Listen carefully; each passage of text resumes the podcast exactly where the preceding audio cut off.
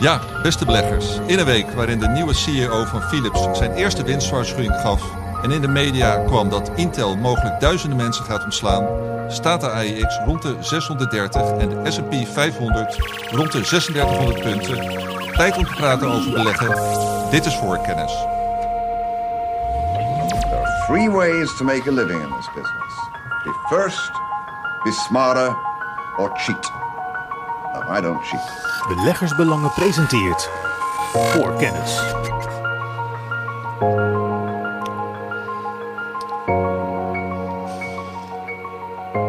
Ja, beste beleggers, fijn dat jullie weer uh, luisteren. Ik zit hier aan tafel met mijn collega's Michiel Pekelharing uit het uh, mooie Kudelstaart is die weer uh, gekomen.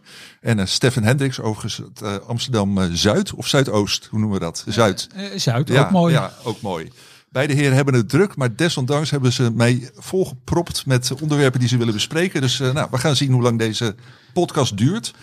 Uh, drie hoofdonderwerpen dus. Uh, Stefan begint met de stijgende financieringslasten van bedrijven in Europa. Want niet alleen burgers hebben daarmee te maken met lasten, maar ook bedrijven. En vervolgens gaat Michiel iets vertellen over de waardering van bedrijven met sterke huismerken. Denk daarbij aan Unilever, Procter Gamble en ook Kraft Heinz.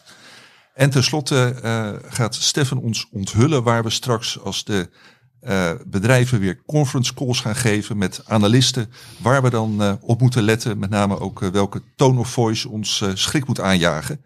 Maar we gaan beginnen met terugblikken. Michiel, mag ik jou daarvoor als eerste het woord geven? Uiteraard, er zijn eigenlijk twee dingen. Als ik meteen ja, een paar dingen mag aandragen. Dat is de winstwaarschuwing van Philips. Dat is een prachtige binnenkomen voor nieuwe topman Roy Jacobs. Ik ben eens gaan kijken. Uh, toen zijn voorganger van Houten in uh, 2000, ja, volgens mij ruim tien jaar terug uh, aan het roer kwam te staan, stond de koers op 22 euro. Die was 50 euro in het voorjaar 2021. Die staat nu op iets van 13,5, 14 euro. Het is zonde. Hij heeft heel veel dingen goed gedaan. Hij heeft de consumentenelektronica afgesplitst. Bedrijf opgesplitst in medische apparatuur en de verlichtingstak. En vervolgens is het natuurlijk helemaal misgegaan met beademingsapparaten, toeleveringsketens, andere ellende.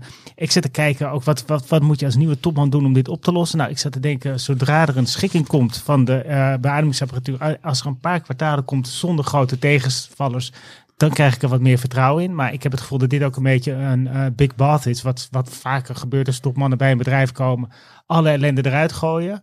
Uh, maar ik vertrouw het nog niet helemaal. Een ander ding wat mij opviel is de enorme prijzen die er betaald worden voor uh, collectors items, verzamelobjecten. Week terug was dat een postzegel in Nederland die voor meer dan een half miljoen verkocht werd. Uh, gisteren zag ik langskomen dat een spijkerbroek van Levi van meer dan 100 jaar oud voor 76.000 dollar is verkocht. Ondertussen las ik ook op nu.nl dat Nederlanders veel liever Rolex horloges kopen dan uh, ja, dan eigenlijk het geld op een spaarrekening te zetten. Ik uh, ben in een rapport gedroken van Credit Suisse en andere ja, eigenlijk publicaties rondom Investments of Passions, ook te lezen in Beurs en Economie van deze week. Ik, uh, één vraagje voor Stefan, die kan ik niet laten. Ik ben ook even in de uh, exclusieve wijnen gedoken. In 2010 was 96% van die top 100, de LiveX top 100, het eigenlijk de benchmark voor de, de wijnwereld. 96% kwam uit de Bordeaux. Hoeveel is dat tegenwoordig? 60, zei je? 96. 96. Um, 75. 33 procent. O jee. Andere streken zijn in opkomst. Bourgogne, Champagne, Rhône, maar nog steeds 13 procent Californië. Sta je daar niet van te kijken? 5 procent Italië. De wijnwereld is echt enorm aan het verschuiven. Uh, voordat Johan mij gaat uh, ja, terugfluiten dat ik hier te lang over doorga. Ik wil graag toch nog één eigen investment of passion eruit halen. Ja. En dat komt omdat mijn zonen die zijn gek op Lego. En ik weet zelf hoe blij ik was vroeger met mijn Star Wars speelgoed. Als ik die poppetjes in de verpakking had gelaten en verkocht, dan was ik nu hartstikke rijk geweest. Ik doe nu hetzelfde. Uh, ik, ja, ik verwacht dat je eigenlijk diezelfde beweging gaat zien in de toekomst. De dingen die in je jeugd heel belangrijk waren, daar wil je later grof geld voor betalen als je geld hebt. Ik ga een Lego pakket kopen van een Marvel-serie van uh, The Guardians. Dat is het ja, stelletje superhelden die er dan bezig zijn. Uh, via Brickforge hou ik in de gaten wat de prijs daarvan is. Als hij nog iets lager komt, het is pakket 76193. Dan sla ik mijn slag, laat ik hem 20, 30 jaar op zolder liggen. En dan, eh, dan ga ik eens kijken wat mijn eh, eigen ja, passion investment heeft opgeleverd. Maar wat, wat kost dat pakket eigenlijk? Dat pakket kost 125 euro, maar dat fluctueert nogal omdat je ze nu een aanbieding hebt. En vandaar ook mijn, mijn Brickwatch. Dat is een website die alle Lego prijzen trackt. Dus buy the dips ook daar. Goede aanrader in uh, aanloop naar de feestdagen. Je kan nu nog je slag zijn over een paar weken en dan gaat het weer omhoog. Het is, uh, ja, Ja. het is gewoon hartstikke Ja, je kunt natuurlijk ook nu kopen en eh, tijdens de feestdagen verkopen als je voor het korte ritje gaat. Maar jij, dit, jij vindt het Nou, een lange termijn de, de, belegging. de, de cadeaus voor de feestdagen die zijn al binnen hoor. Maak je daar gezogen. Voor de inflatie uit. Oké, nou, eh, interessant onderwerp. En eh, u kunt er inderdaad eh, meer over lezen. Beste luisteraar in de beurs en economie van Michiel van deze week. Die we ook eh, in de show notes gaan zetten. Stefan, jij had ook een mooie lijst om op terug te blikken. Ja, er is echt een enorme lijst. Er gebeurt ontzettend veel. En, eh, eh, heel veel winstwaarschuwingen. En die vallen natuurlijk meestal tegen. En er wordt niet zo heel fijn op gereageerd. Behalve dan die van Bas F. gisteren bijvoorbeeld. Maar daar kunnen we kort bij stilstaan. Die was kennelijk eh, minder erg dan gedacht. Ging ook alleen over het derde kwartaal. En de jaarprognose blijft in stand. Ehm, nou, kijk, nu Michiel hier zit, is het misschien toch ook nog wel aardig om iets te zeggen over Moderna. Door Michiel vorige week getipt in ons eh, blad. Uh, gisteren, woensdag dus, ruim 8% hoger. Uh, wel dan, Michiel. Uh, op, uh, op basis van het nieuws dat um, Moderna samen gaat werken met Merck bij de ontwikkeling van een zogeheten gepersonaliseerd oncologie-vaccin. Dat moet dan een combinatie worden van de mRNA-technologie van Moderna en het hele bekende oncologie-medicijn Keytruda van Merck. Daar zijn ze al in de tweede testfase. Ja, en dat is goed nieuws wat Michiel eigenlijk vorige week ook al schreef. Dus het laat een beetje zien dat die mRNA-technologie dus niet meer alleen zeg maar, van toepassing is op de uh, coronavaccins. Of griepvaccins. Of griepvaccins zoals we dat kennen.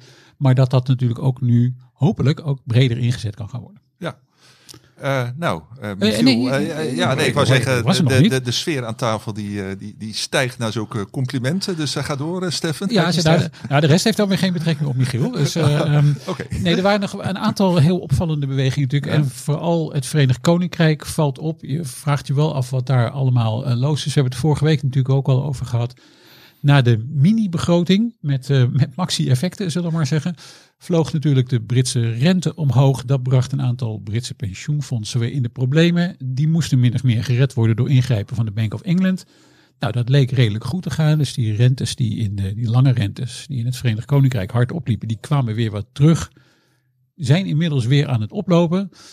Uh, de Bank of England heeft gezegd tegen de pensioenfonds, ja, je moet eigenlijk voor einde van de week moet je de boel rond hebben, want vrijdag willen wij min of meer uit die markt stappen en niet meer die steunaankopen nog blijven doen, via welk instrument dan ook. Uh, daar werd dan weer aan getwijfeld, dus er kwamen weer berichten in de Financial Times dat misschien toch achter de schermen de Bank of England toch wel wat had laten doorschemeren. Uh, nou, misschien zou het nog wat langer door kunnen gaan. Ondertussen zijn er dan weer politici, uh, conservatieve zijde, die eigenlijk de onrust nu vooral wijden aan de Bank of England. Die zouden dan de rente niet uh, sterk genoeg verhoogd hebben en de inflatie te lang hebben laten voortwoekeren. Het draagt allemaal wel bij eigenlijk aan een uh, nou, ontzettend rommelige situatie in het Verenigd Koninkrijk. En wat mij opviel, um, een van de problemen die eigenlijk aan de oppervlakte gekomen is met die oplopende Britse lange rentes is het probleem natuurlijk weer van derivaten. En dat is eigenlijk de, de, de tweede keer dat die derivaten toch op, op een hele aparte manier eigenlijk opeens heel belangrijk worden. Nu dus bij de pensioenfondsen. Ja. Die dus die margeverplichtingen hebben en daarom liquide instrumenten gaan verkopen. En nou ja, wat is, er is bijna niks meer liquide dan een staatsobligatie natuurlijk. We zagen het ook al eerder in de nutsector. Hè? Dus bij het uh, afsluiten van forward contracten voor, uh, voor stroom en voor gas daar kregen wij natuurlijk, zeg maar, uh, wij gewone stervelingen nooit echt iets van mee. Totdat er dan problemen zijn op die uh, markt. En dan zijn die problemen ook opeens gigantisch. Hè? Dus uh, Uniper heeft er miljarden doorheen gejaagd. En Fortum ook bijvoorbeeld, om aan die margeverplichtingen te voldoen. En opeens komt dat zo naar boven rollen. Het zegt wel iets over het financiële systeem en wat er eigenlijk in de, in de, in de plamming, ik ben even het Nederlandse woord kwijt, in de, in de infrastructuur ja. van dat financiële systeem, wat aan de achterkant ja. allemaal gebeurt. Maar dat vraag ik me af uh, van uh, ja, dat dit hier aan de achterkant van alles zich afspeelt in het financiële hart van Londen. Dat, dat is duidelijk. Maar ja, wat, wat merk je hier nou bijvoorbeeld als Nederlandse particulier of wat kun je ervan gaan merken?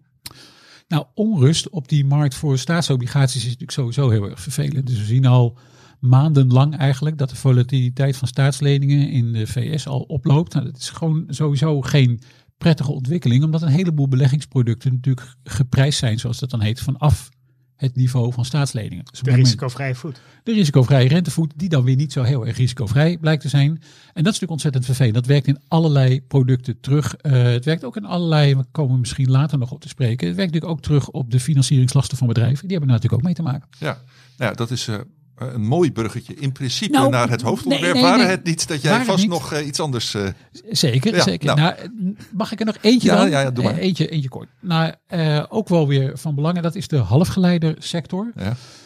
Ehm, en daar eigenlijk, eh, nou, daar komt zo ongeveer alleen maar slecht nieuws eh, naar buiten. Dus gisteren was er een eh, winstwaarschuwing van Applied Materials.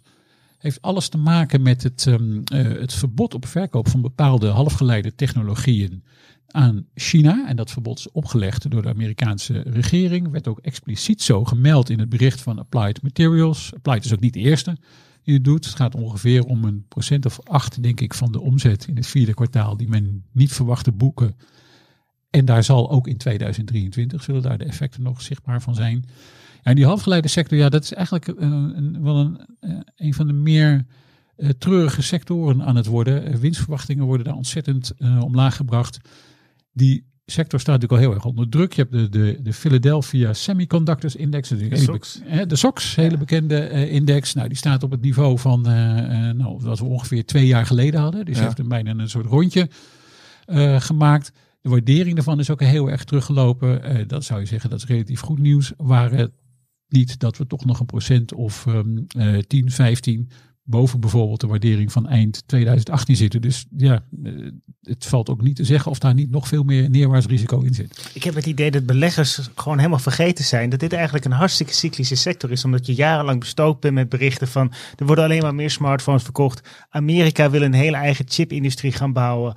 Uh, je krijgt het idee dat het gewoon een soort van uh, krachtige structurele groeitrend is. Terwijl aan het eind van de dag is het gewoon ja, zo cyclisch als het maar zijn kan. Ja, nee, daar heb je helemaal gelijk in. Ik denk dat je, uh, je kan wel zeggen dat het, het verloopt in cycli natuurlijk. Uh, je kan zeggen dat de lijn gaat omhoog. Dus het uh, de komende Ja, meer, ja, ja de, de ondergrens, maar rondom die lijn fluctueert het. En Ja. ik denk dat we wat dat betreft nog niet eens op de bodem zitten. Nee, en, en er gaan natuurlijk een heleboel dingen nu tegelijk eigenlijk een beetje mis voor die sector. Hè. Dus de lange rente loopt op. Nou, dat is voor dit soort uh, zeg maar, groeigerichte aandelen in de regel niet echt een hele fijne omstandigheid. Dan hebben we natuurlijk de, toch een technologische oorlog, zou je bijna kunnen zeggen, tussen China en de VS. Nou, dat heeft ook een impact op al die bedrijven, want China is gewoon een belangrijke plek waar die uh, chips worden gemaakt. Uh, ik begreep ook al uit het bericht van TSMC, die ook hun investeringen wat gaan terugschroeven, mede daardoor.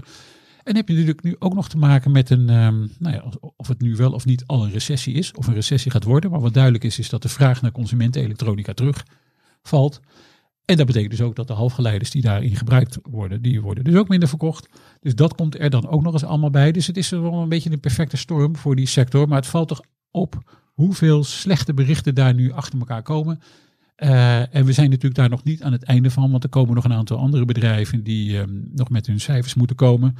Bijvoorbeeld het uh, door mij uh, misschien niet ideaal getipte KLA Corp, wat ik ook zelf in portefeuille heb.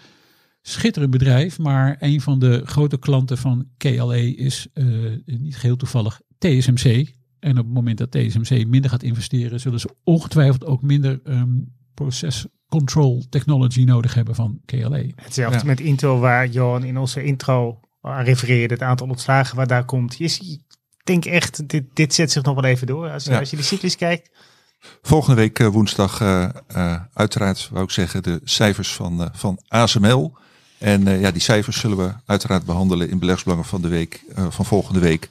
Maar we zullen daarbij ook uh, ja, de context schetsen zoals Stefan die net al, al aangeeft en daar dieper op ingaan. Moeten we ook nog iets zeggen over het blad van afgelopen magazine van de afgelopen week? ja, jij mag er nog wat over zeggen, nou, Stefan. Misschien, misschien Michiel ook wel. Of, nou, ja, die heeft als een beurs en economie genoemd over de passie. Beleggingen. Spelen wou ik zeggen, En maar passiebeleggingen. Absoluut de plaats in portefeuille die ze verdienen. Kan ik nog allemaal mooie cijfers gaan noemen. Maar gezien de hoofdonderwerpen lijkt het me toch handig om... Uh... Maar uh, okay. uh, ik, ik heb alle tijd, mannen. Dus nou, als jullie nog wat, wat willen roepen, dan... Nou, misschien even kort het omdat we inderdaad nog wat een en ander te bespreken hebben. Maar deze week is natuurlijk ons verhaal van de week over de Europese nutsector.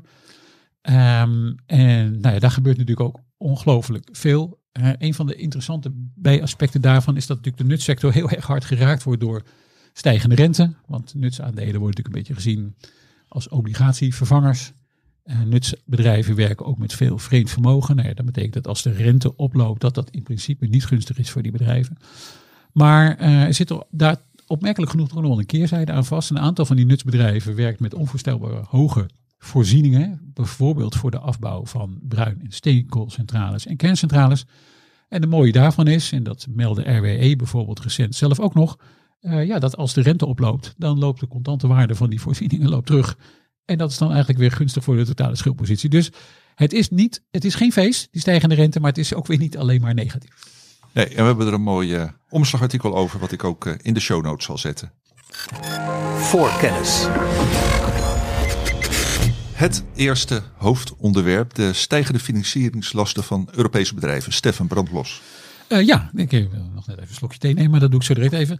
Ja, uh, die lopen inderdaad op en hard ook. Um, en dat wordt steeds ongunstiger voor die bedrijven. Dus als we ons eens even beperkt tot, beperken tot de markt voor solide bedrijfsobligaties, dus bedrijven waarvan je mag verwachten dat ze netjes aan hun rente- en aflossingsverplichting voldoen. En dat segment wordt investment grade genoemd.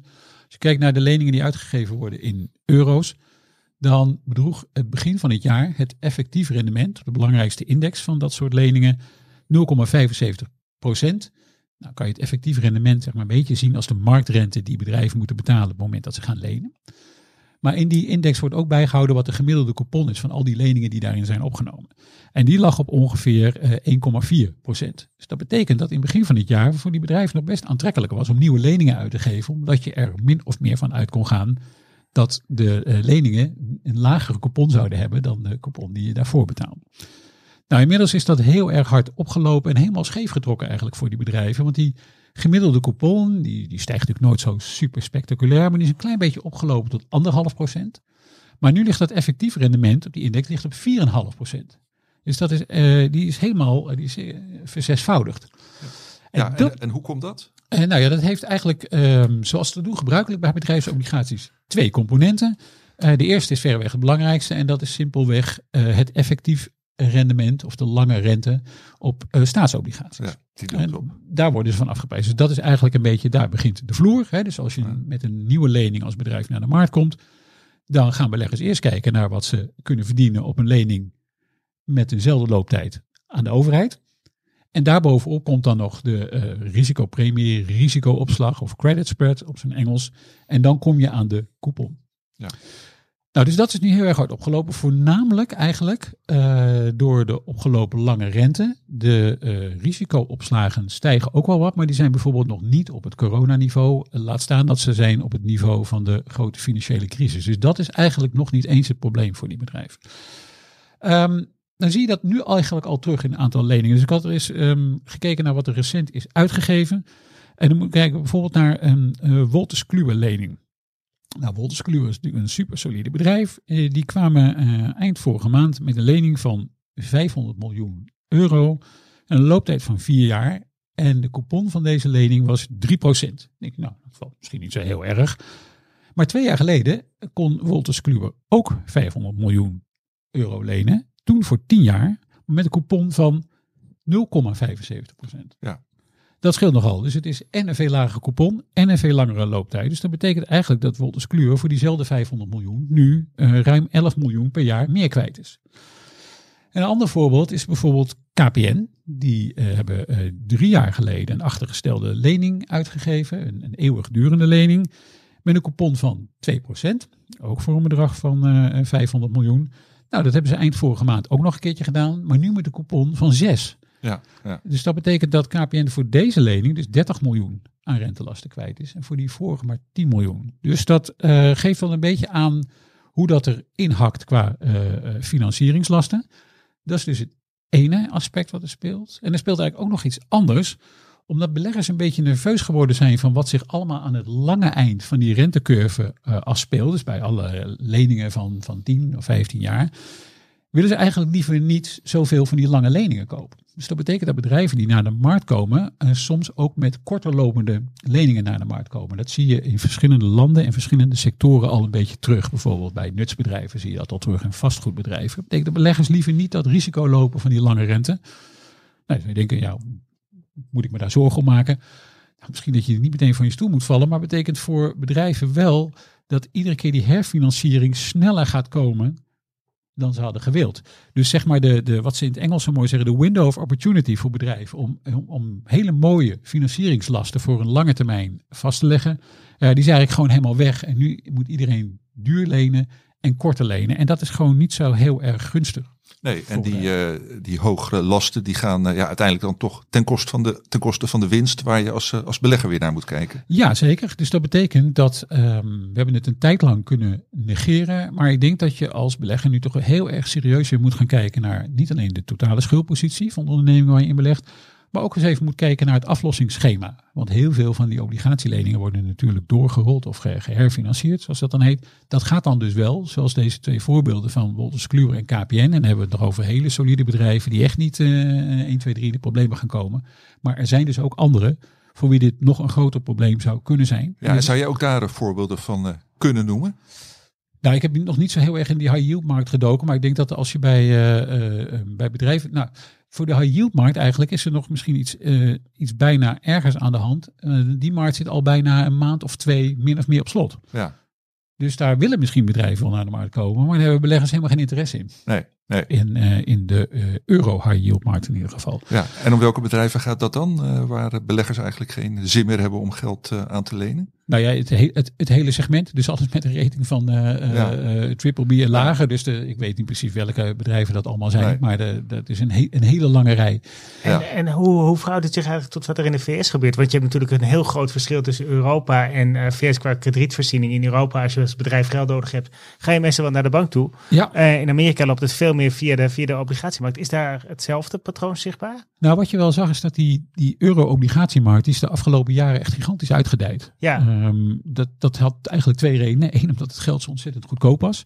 Uh, het had drie redenen eigenlijk. Uh, banken, die zaten natuurlijk een tijdje lang toch een beetje in de krimpmodus. Ja. Dus niet zo heel erg bereid om... Um, Hele leningpakketten zijn afge oh, ja, gewoon afgebouwd. Kijk naar Van Landschot Kempen die dat hebben gedaan. Precies. ABN, de hele zakelijke ja, tak. Dat, dat soort dingen. Dus dat betekent dat bedrijven een andere bron van financiering moeten gaan zoeken. Dat werd dan dus de obligatiemarkt. Dus dat hebben we in Europa ook veel meer gezien. En omdat die rente hier zo laag was, kwamen er ook een heleboel Amerikaanse bedrijven naar de euromarkt. Dus daar hebben we ook een hele golf van gehad van uh, Amerikaanse uh, uitgevers. Dus hoe dan ook, het is niet iets wat, wat nu al heel erg op de voorgrond speelt, omdat we nu nog heel erg bezig zijn met, die, met de hoge kosten van energie en van grondstoffen. Maar financieringslasten gaan ook wel weer een rol spelen, denk ik. En dat is niet een heel prettige rol. Nee, en uh, dan uh, uh, weet ik van jou dat jij ja, de manier waarop bedrijven gefinancierd zijn, de schulden die ze hebben, gewoon heel erg belangrijk vindt in ja, de vraag of jij een aandeel wel of niet aantrekkelijk vindt. Ja, sterker nog, dat is eigenlijk altijd mijn startpositie. Dus in ja. plaats van dat ik van de um, verlies- en winstrekening via het cash-overzicht naar de balans werk, werk ik omgekeerd. Dus vanaf de balans naar het cashflow-overzicht en naar de verlies- en winstrekening. Dus ja, meer nog, de, wat ik al zei, een tijdje lang konden we daar dat een beetje negeren, die, ja. uh, die, die schuldposities. Want de looptijden waren lang, de rentes waren laag, ja. uh, alles zag er nog heel erg goed uit. Nou ja, vorige week hebben we het ook al over gehad. Hè, dat moment dat er problemen ontstaan, dan kan het ook vaak hard gaan. Uh, dus het is echt wel iets om in de gaten te houden. Ja. Dus de te scherp gefinancierde bedrijven um, zou ik voorzichtig mee. Ja, en zie jij hier uh, ook in jouw uh, de sectoren die jij volgt, Michiel, nog voorbeelden ja, van? Ik ben uiteraard meteen gaan kijken toen ik hoorde dat Stefan dit onderwerp wilde gaan aansnijden. Ik zit nou, met de financiële sector, dat is een vreemde eend in de bijt, omdat die vaak aan de andere kant zit van de kredietverstrekking. Ja. Um, ik ben gaan kijken in het andere hoek naar Galapagos. Die hebben volgens mij bijna 5 miljard in kas zitten. Dus voor dit soort bedrijven is die stijgende rente alleen maar een pluspunt. Omdat die nu eigenlijk gewoon geld ontvangen ja. over hun geldpakket. Enige is Axo Nobel, uh, maar die, die staan er op verkopen. Die zijn ook niet heel link gefinancierd, maar die onderschatten gewoon structureel uh, de, de impact hoe snel de economie afremt. Die hebben elk kwartaal gewoon de afgelopen tijd een waarschuwing, omdat het simpelweg tegenvalt, operationeel gezien. Terugkomend op die schuldenlast, dat heb ik niet. Ik heb wel een leuk uh, feitje erover in mijn volgende onderwerp. Maar... Oké, okay, nou jullie zijn uh, top bezig met uh, de bruggetjes, dus daar gaan we. Voor kennis. Michiel, jouw volgende onderwerp.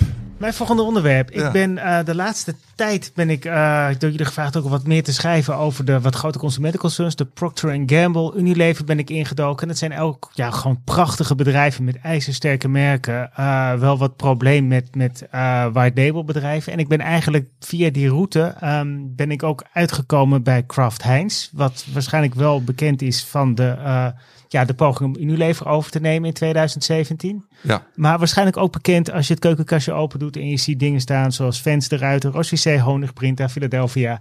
Een hele reeks. Geen SketchUp.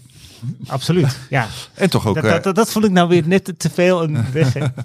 en toch ook een van de holdings van, eh, van de heer Buffett. eh. Van Warren Buffett Ja, tot zijn ja. grote verdriet. Hij heeft het ooit een van zijn slechtste beleggingen genoemd. Uh, hij is in 2013 is hij, uh, ja, eigenlijk bij, met een investeringsmaatschappij heeft hij Heinz overgenomen. In 2015 heeft hij de fusie met Kraft in gang gezet. In 2017 uh, hebben ze dus, heeft die combinatie geprobeerd om Unilever in te, in te lijven.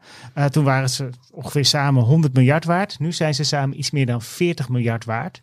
Uh, waardoor ook mijn aandacht getrokken werd eigenlijk van wat is hier gebeurd. En dat, Ja. is, dat is een heel scala aan zaken die misgelopen is. Ja, en Michiel, trouwens, want ze zijn nog steeds vrij groot. Dat als mijn uh, informatie uit de Bloomberg klopt, dan zit uh, Warren Buffett met zijn Berkshire Hathaway er nog steeds voor 26,5% in. Ja. En de heren van uh, 3G uh, Capital, Ja, de die zijn, die zijn samen met, met uh, Buffett toen in. Ja, en die zitten er ook nog voor 8% in. Maar hebben wel al een deel, um, uh, volgens mij, geplaatst ergens anders. Dus die zijn nu wel hun belang een beetje aan het uh, afbouwen. Maar dit zijn, met z'n tweeën zijn ze dus nog steeds de grote aandeelhouder van Kraft Heinz. Ja, nou, het is een prachtige kans om samen te beleggen met Buffett. Want um, terugkomend op de problemen. In 2018 was een rampjaar. Ze, de SEC ont, ja, begon een onderzoek naar... Ja, Amerikaanse de, toezichthouder. De, ja, ja, boekhoudpraktijken bij ja. uh, toeleveranciers, hoe ze, hoe ze daarmee omgingen. Ze moesten dividend uh, verlagen omdat ze een heel grote schuld hadden. Zijn we weer, Stefan.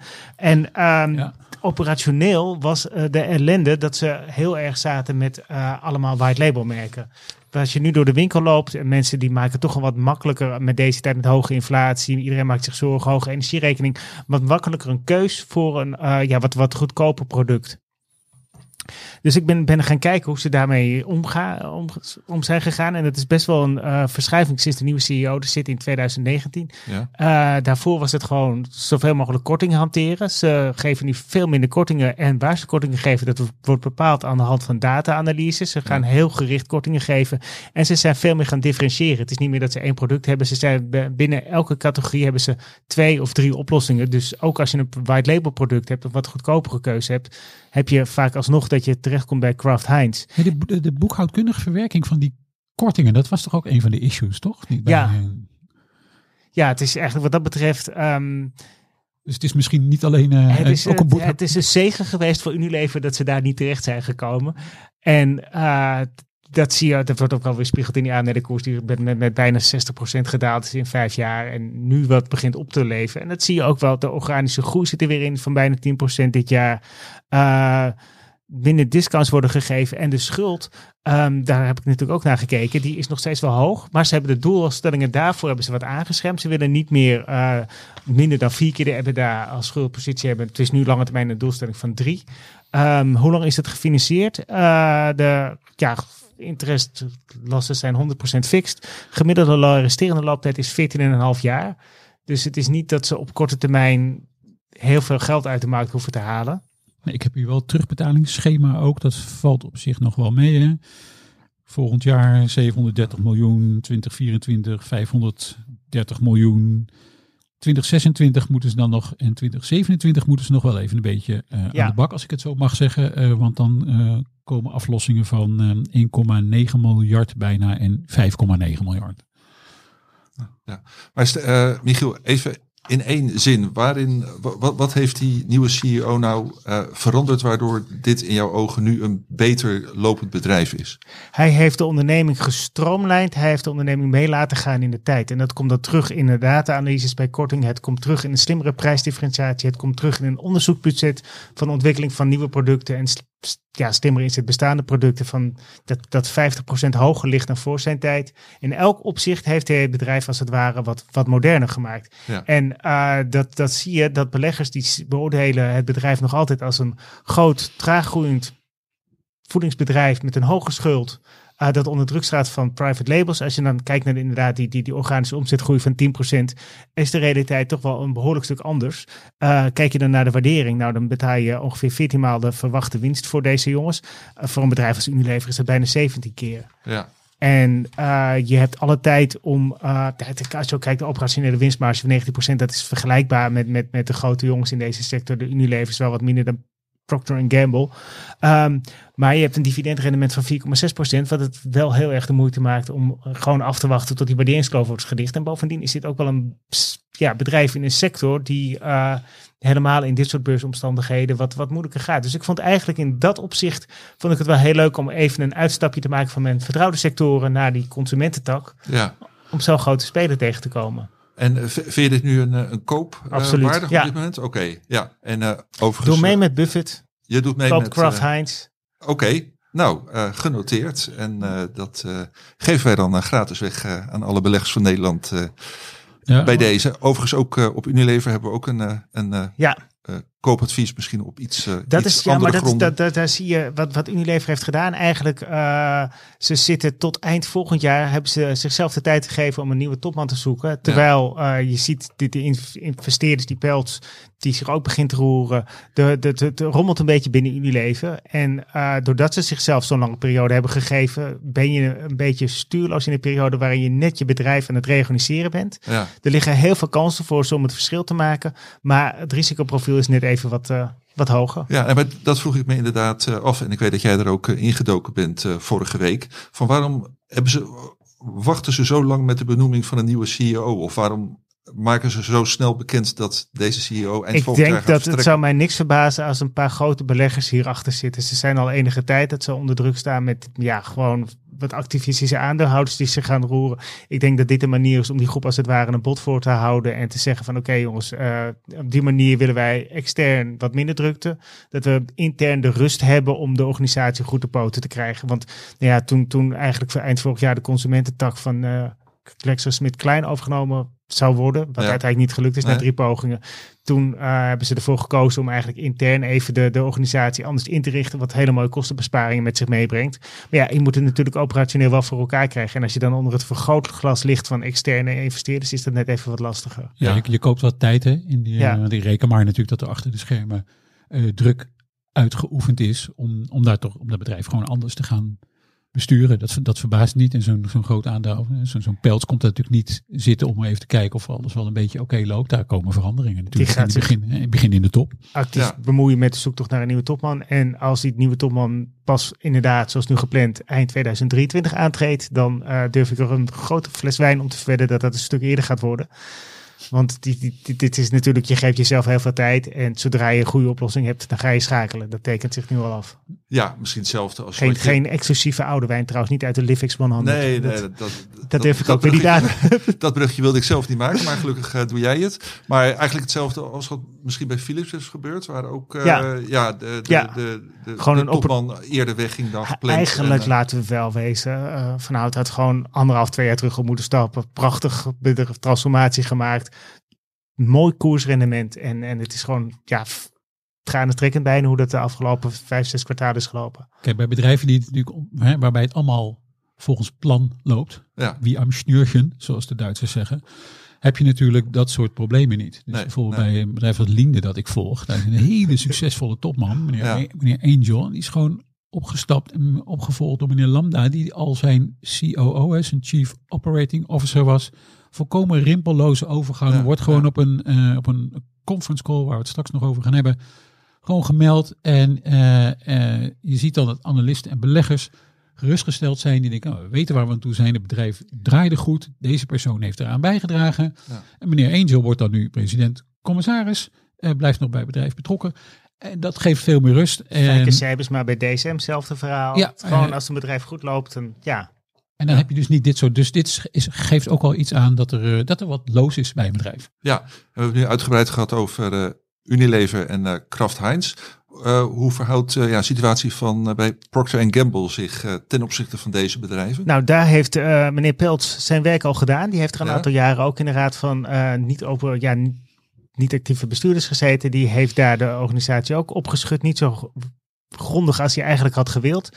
Maar je ziet gewoon dat de omzetgroei daar is aangewakkerd. De marges zijn verbeterd. Die hebben echt een paar prachtige jaren achter de rug. Dat draait nu gewoon prima. Ze, ze hebben hele sterke merken. Ze hebben de minder sterke werken hebben ze eruit gehaald. Ze, innovatie hebben ze ook goed voor elkaar. Ja. Uh, dat, dat is de veilige keus binnen de sector. Ja, en dan lijkt het mij geen toeval dat uh, ja, de grote aandeelhouders binnen deze diep, dat juist binnen deze drie bedrijven er grote aandeelhouders zijn die zich roeren. Er valt gewoon strategisch veel te veranderen in deze sector? Of, uh... Ja, ja, in zekere zin wel. Het is natuurlijk voortdurend die, die strategische beslissingen, wat straks ook bij Unilever gebeurt, uh, gebeuren moet. Ga je de voedingsactiviteiten houden? In hoeverre ja. is daar nog een mix mee met andere zaken? Um, hoe speel je in op opkomende markten? Daar is Unilever ook heel groot. Maar daar heb je natuurlijk een heel ander soort van verkoopkanaal nodig dan dat je in de westerse wereld nodig hebt.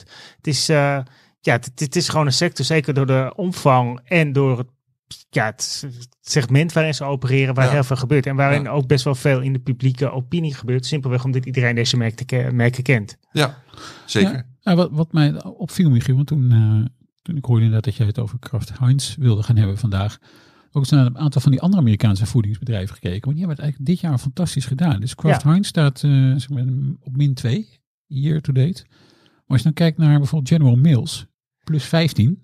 Of Campbell Soup, die ik voornamelijk altijd associeer met uh, Andrew, uh, ja, Andy, ja, ja, Warhol op een of andere manier.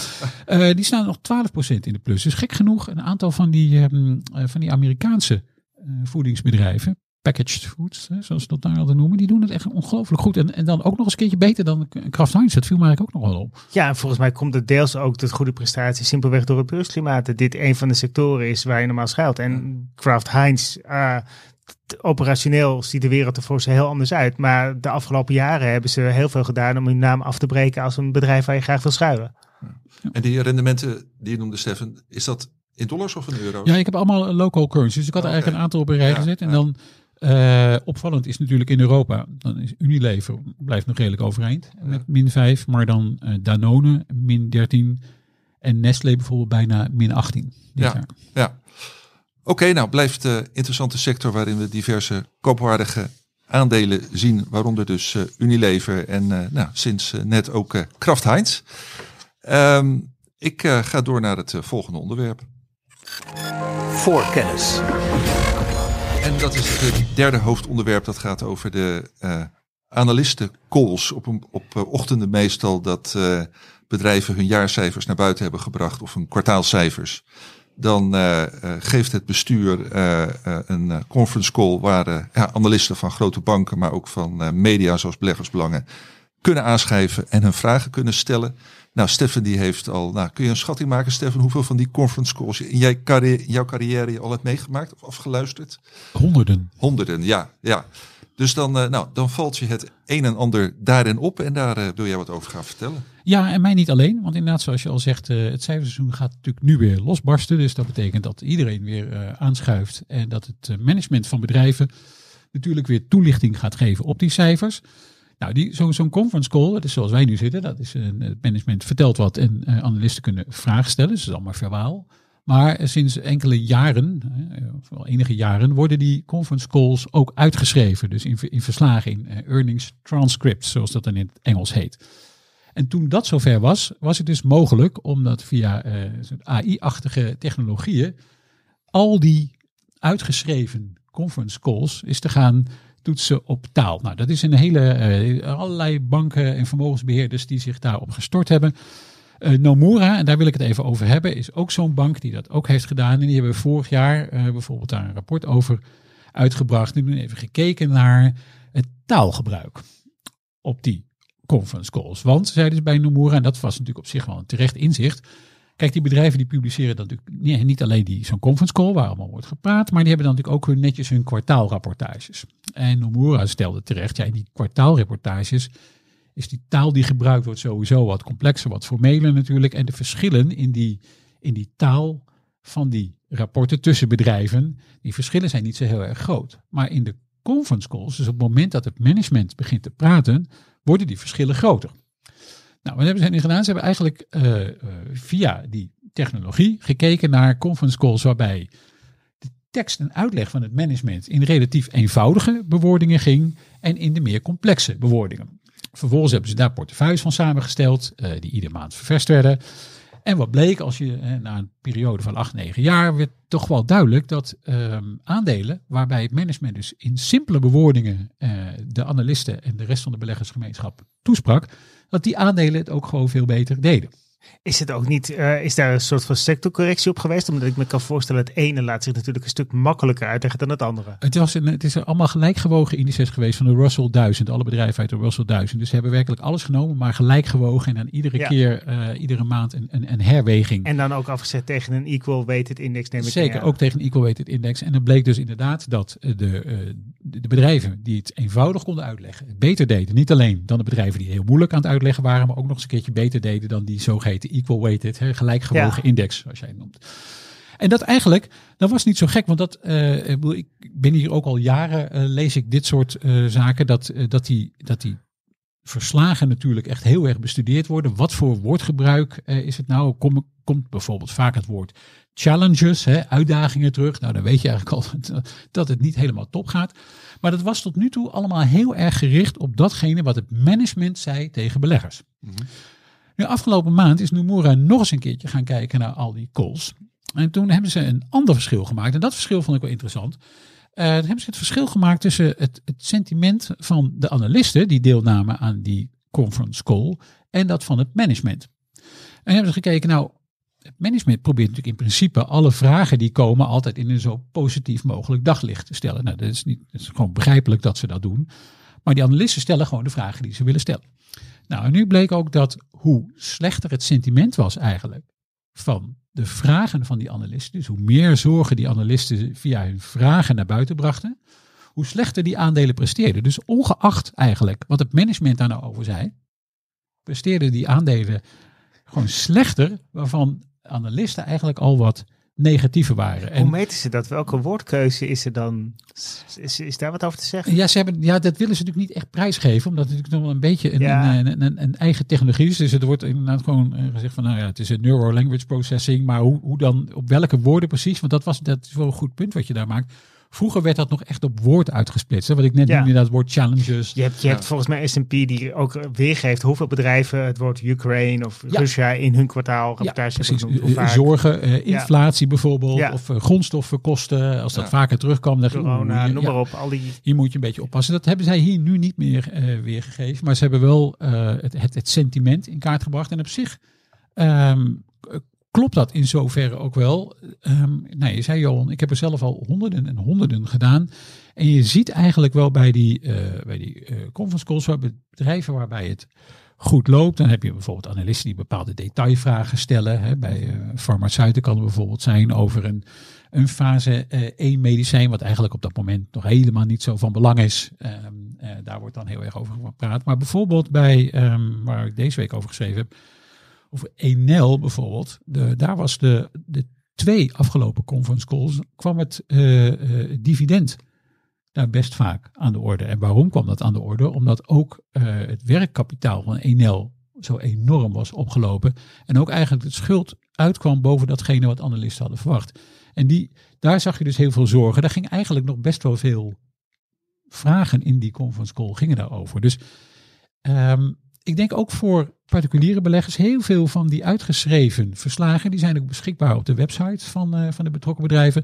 Het is misschien best wel een goed idee voor gewoon particuliere beleggers om gewoon eens een paar van die eh, transcripts te gaan lezen om een beetje een gevoel te krijgen wat nou eigenlijk zich afspeelt in de discussie tussen eh, analisten en management. Zodat je een beetje het gevoel krijgt van wat, wat vinden analisten nou kennelijk belangrijk dat een rol speelt ehm, bij eh, de, de koersvorming van het bedrijf. Ja, nou, hartstikke leuk en interessant onderwerp. En eh, ja, wat mij dan meteen te binnen schiet is van, kijk, zo'n eh, kwartaalrapportage, de cijfers, maar ook de bewoordingen die er worden gebruikt, dat kan natuurlijk eindeloos gewikt en gewogen worden. Dus daar zou je niet eh, daar heb je ja, tekstschrijvers zoveel wordt- spontaniteit in zien.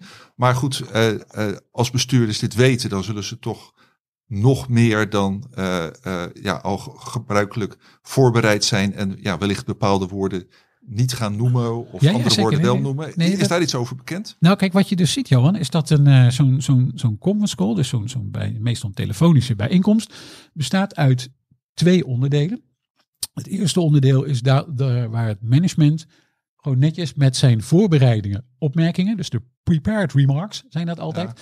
Daar begint dat mee. Die conference calls worden altijd op dezelfde manier opgebouwd. Je wordt welkom geheten door de meneer of mevrouw van Investor Relations. Die zegt, nou dan geef ik nu het woord aan onze eh, CEO. De CEO vertelt het over de strategie en hoe het in het algemeen gaat. Daarna komt de CFO. Die vertelt wat over eh, hoe de cijfers zijn. En bij bijvoorbeeld bij farmaceuten komt dan ook nog vaak degene eh, die verantwoordelijk is voor het onderzoek aan het woord. En dat is inderdaad allemaal gescript. Ja. Dus dat is allemaal netjes uitgeschreven en wordt op, op precies die manier door het management ook zo uitgesproken. Maar dan komen de vragen van analisten. Ja. En op die vragen van analisten moet je natuurlijk soms ook wat spontane antwoorden. Ja. Natuurlijk bereiden ze een aantal zaken voor.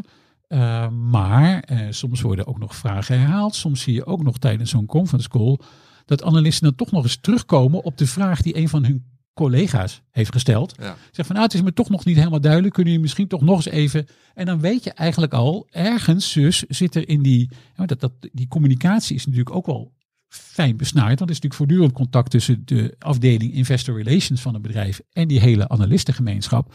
Dus op het moment dat er in zo'n conference call toch nog ergens onduidelijkheid is, of dat er een, kennelijk een onderwerp opeens uitgediept moet gaan worden, dan weet je wel dat er iets aan de hand is. Dan is in ieder geval iets dat daarvoor nog niet zo heel erg duidelijk was. Nee, nee, want dat vraag ik me dan ook af. Eh, ja, gaat het bedrijf niet vooraf gewoon die analisten ook gewoon eh, bewerken? Eh, eh, nou ja, ik bedoel niet, niet dat ze ze cadeautjes gaan geven, maar in ieder geval wel zorgen dat ze al zoveel mogelijk informatie hebben, zodat ze ja, verder niet zo kritisch zullen zijn. Nou, er is, en dat weet volgens mij Michiel, ook wel in Amerika op een gegeven moment wetgeving gekomen. Ja. En trouwens inmiddels ook in Europa, waarbij werd gezegd van oké, luister, als jullie belangrijke informatie hebben, dan moet dat natuurlijk Eenduidig aan alle belanghebbenden naar precies buiten aan alle worden. Dus ehm, de tijd dat je misschien nog eens even gezellig een kopje koffie dronk met de analist en misschien daarvan alles nog kon vertellen. Het is misschien wel een beetje voorbij. Of in ieder geval merk je daar de eh, directe effecten nog niet zo van. Er zijn altijd rondom cijferpublicaties zijn altijd eh, ontmoetingen met analisten. Ja. Vaak zie je daar ook nog een officieel verslag van staan op de website. Is er Ja. ook een officiële webcast. Wordt tegenwoordig ook gewoon netjes aangekondigd. Luister, we gaan spreken op een conferentie van bank ABC. Ja. Eh, dus dat, ehm, dat is wat minder makkelijk. En zelfs als die analisten misschien voorbewerkt zouden zijn, wat natuurlijk eh, in principe niet echt meer zou mogen, dan nog komt er tijdens zo'n conference call nog wel eens een, een, een, een spontane discussie op gang over bepaalde onderwerpen. Ja. En sommige bedrijven, daar hebben we het ook al eens eerder in de podcast over gehad. Sommige bedrijven gaan dus heel erg gedetailleerd in op wat je als analist in je modellen. Soms wordt het ook wel eens letterlijk zo gezegd. Hè? Dan, Ja. dan begint de financiële topman of vrouw te praten. Ja. En die zegt, luister, voor het volgende kwartaal kunnen jullie het volgende eh, opschrijven in jullie spreadsheet. Zo letterlijk wordt er bijna gezegd. Dit is ongeveer de autonome omzetgroei. Dit is de bruto marge die we denken Ja. te gaan behalen. Dit zijn zo ongeveer de rentelasten. Eh, dit zijn de belastingvoet waar je rekening mee moet houden. En dan kom je ongeveer uit op een winst per aandeel in die en die bandbreedte. En dat zie je dan ook meestal terug in de schattingen van analisten. Die vaak ook nog op die websites gepubliceerd worden. Ja, precies. Dat is ook steeds meer inderdaad. Dat je de gemiddelde eh, schattingen en Ja. adviezen van analisten ziet. Dus je moet eigenlijk steeds meer een beetje afgaan op die, op die discussie, op die vragen. Waar zitten de pijnpunten nu? En het is denk ik, ja, wat ik al eerder zei, gewoon eens goed om eh, als belegger gewoon eens een paar van dit soort eh, uitgeschreven verslagen te gaan lezen om een beetje een indruk te krijgen hoe komen bijvoorbeeld die analisten aan hun eh, cijfers, waar zit de informatie in, wat eh, wil een bedrijf, waar wil een bedrijf nou wel graag en niet zo graag over praten. Ja. Het mooie is, je, ziet, je leert een bedrijf op een andere manier kennen. Dus nu dan heb je ook iets van, jongens, waar gaat dit gesprek over? Maar andere momenten denk je ook van, god, zo had ik helemaal niet tegen dat bedrijf aangekeken. Je, je leert echt een bedrijf veel beter doorgronden op die wijze. Ja. En hebben jullie nu eh, voorbeelden van eh, CEO's of CFO's of bedrijven die dit eh, ja, heel goed in de vingers hebben of juist niet?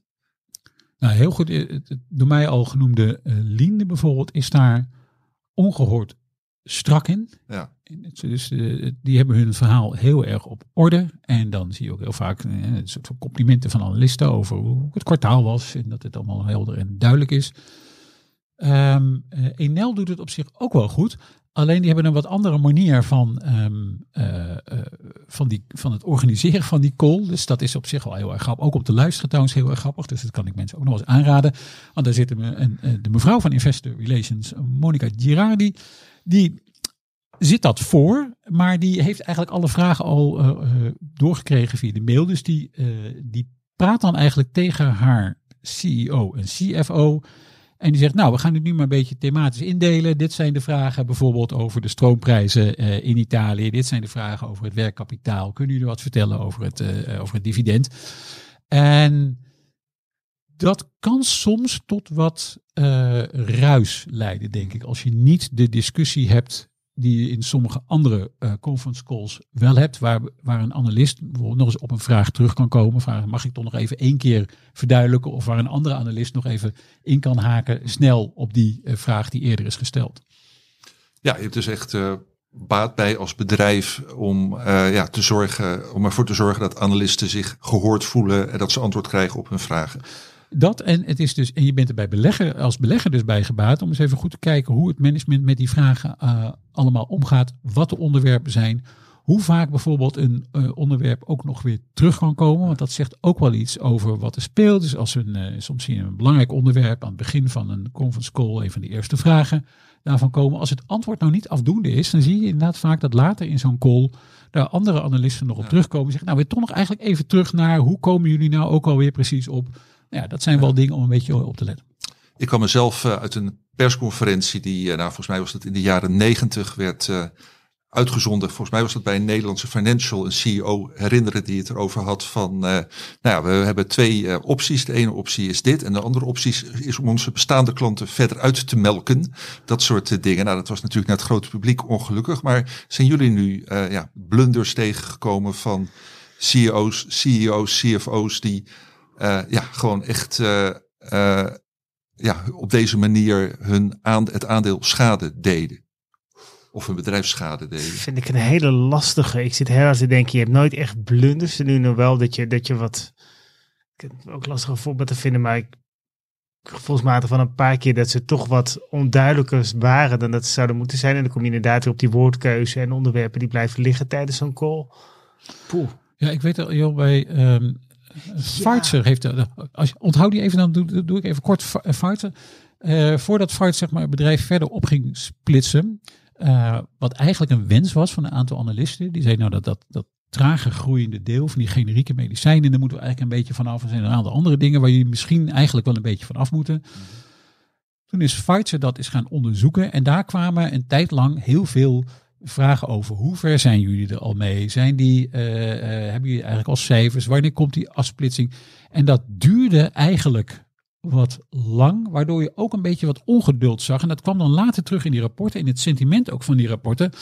Waar je het gezegd, ja oké, men, men is er wel mee bezig, maar het zou fijn zijn wanneer, dat, hè, wanneer we duidelijkheid hadden eh, dat het bedrijf in ieder geval verder kan. En dan Ja. zag je dus bij de eerstvolgende kwartaalcijferbijeenkomst kwam dat spel opnieuw. Hoe ver zijn jullie? Hebben jullie de cijfers? En dan weet je eigenlijk dat eh, eh, het bedrijf probeerde daar dan wel iedere keer een, een, ja, een positieve draai aan te geven. Toenmalige topman, Schotse topman, die was ehm, niet, niet van kwade wil, maar die kon af en toe wel eens een beetje eh, dat, dat net niet helemaal voldoen aan de wensen van die analisten, waardoor er in die communicatie toch wel wat bleef zitten. Wat ergens, en dat las ik dan wel weer terug in die rapporten, ergens een beetje een irritatie opriep bij die analisten, omdat gewoon niet helemaal duidelijk was wanneer het bedrijf nou wat ging doen. En, en net zoals eh, alle andere beleggers houden analisten ook gewoon van duidelijkheid. Ja, helder. Ik moest denken aan een voorbeeld Enron, dat ken jij ongetwijfeld nog wel. Dat, Rather. dat voorbeeld, Een- ja, ja, ja. dat volgens mij tijdens een conference call eh, de topman, een van de kanalen, eh, analisten ook een klootzak noemde.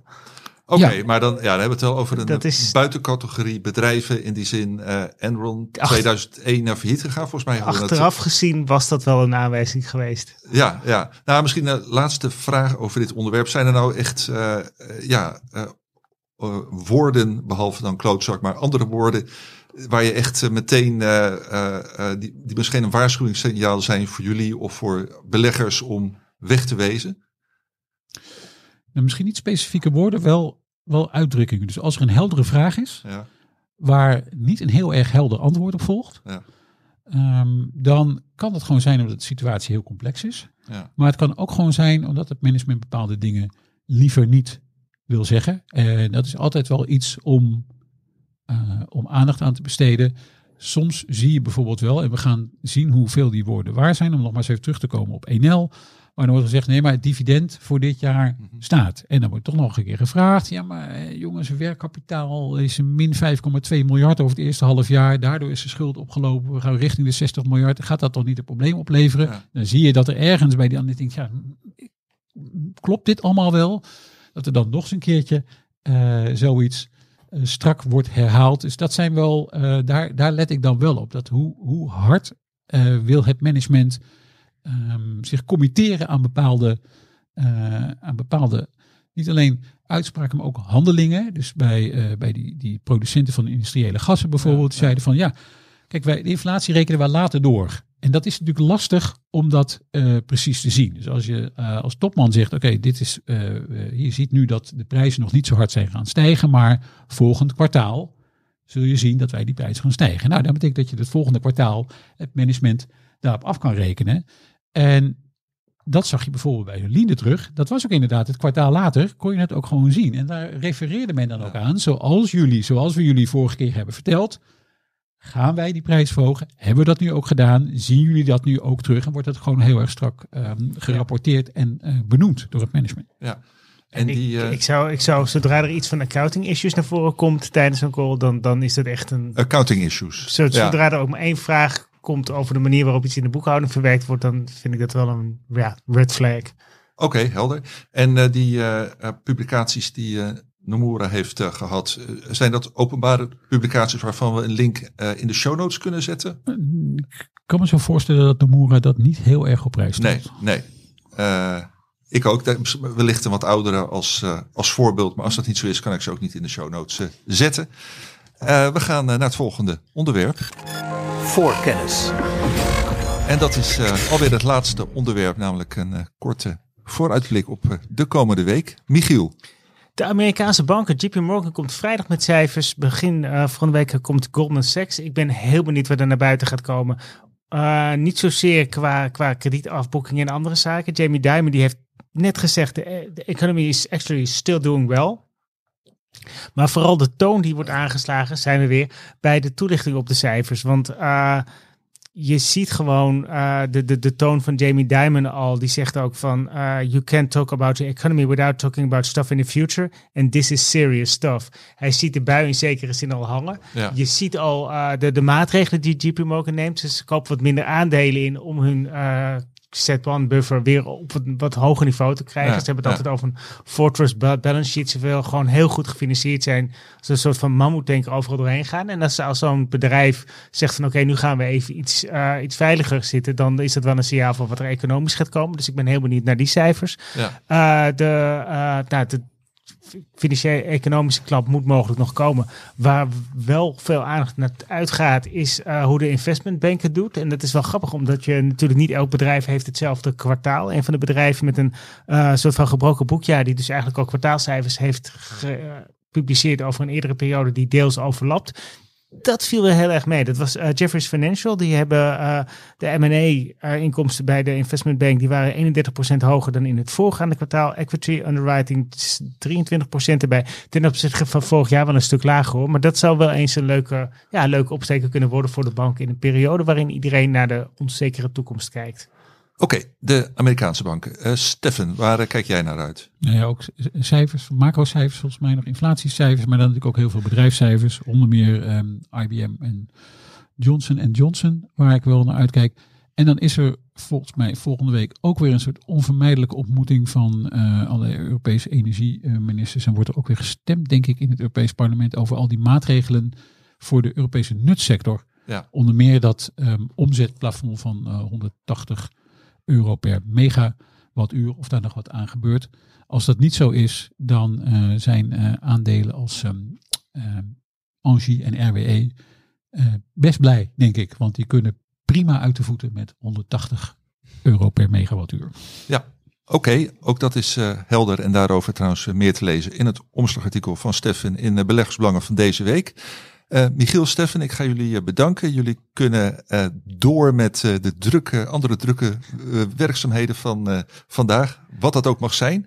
Luisteraars ook bedankt. Volgende week zit ik hier met Hildo Laman en Karel Merks.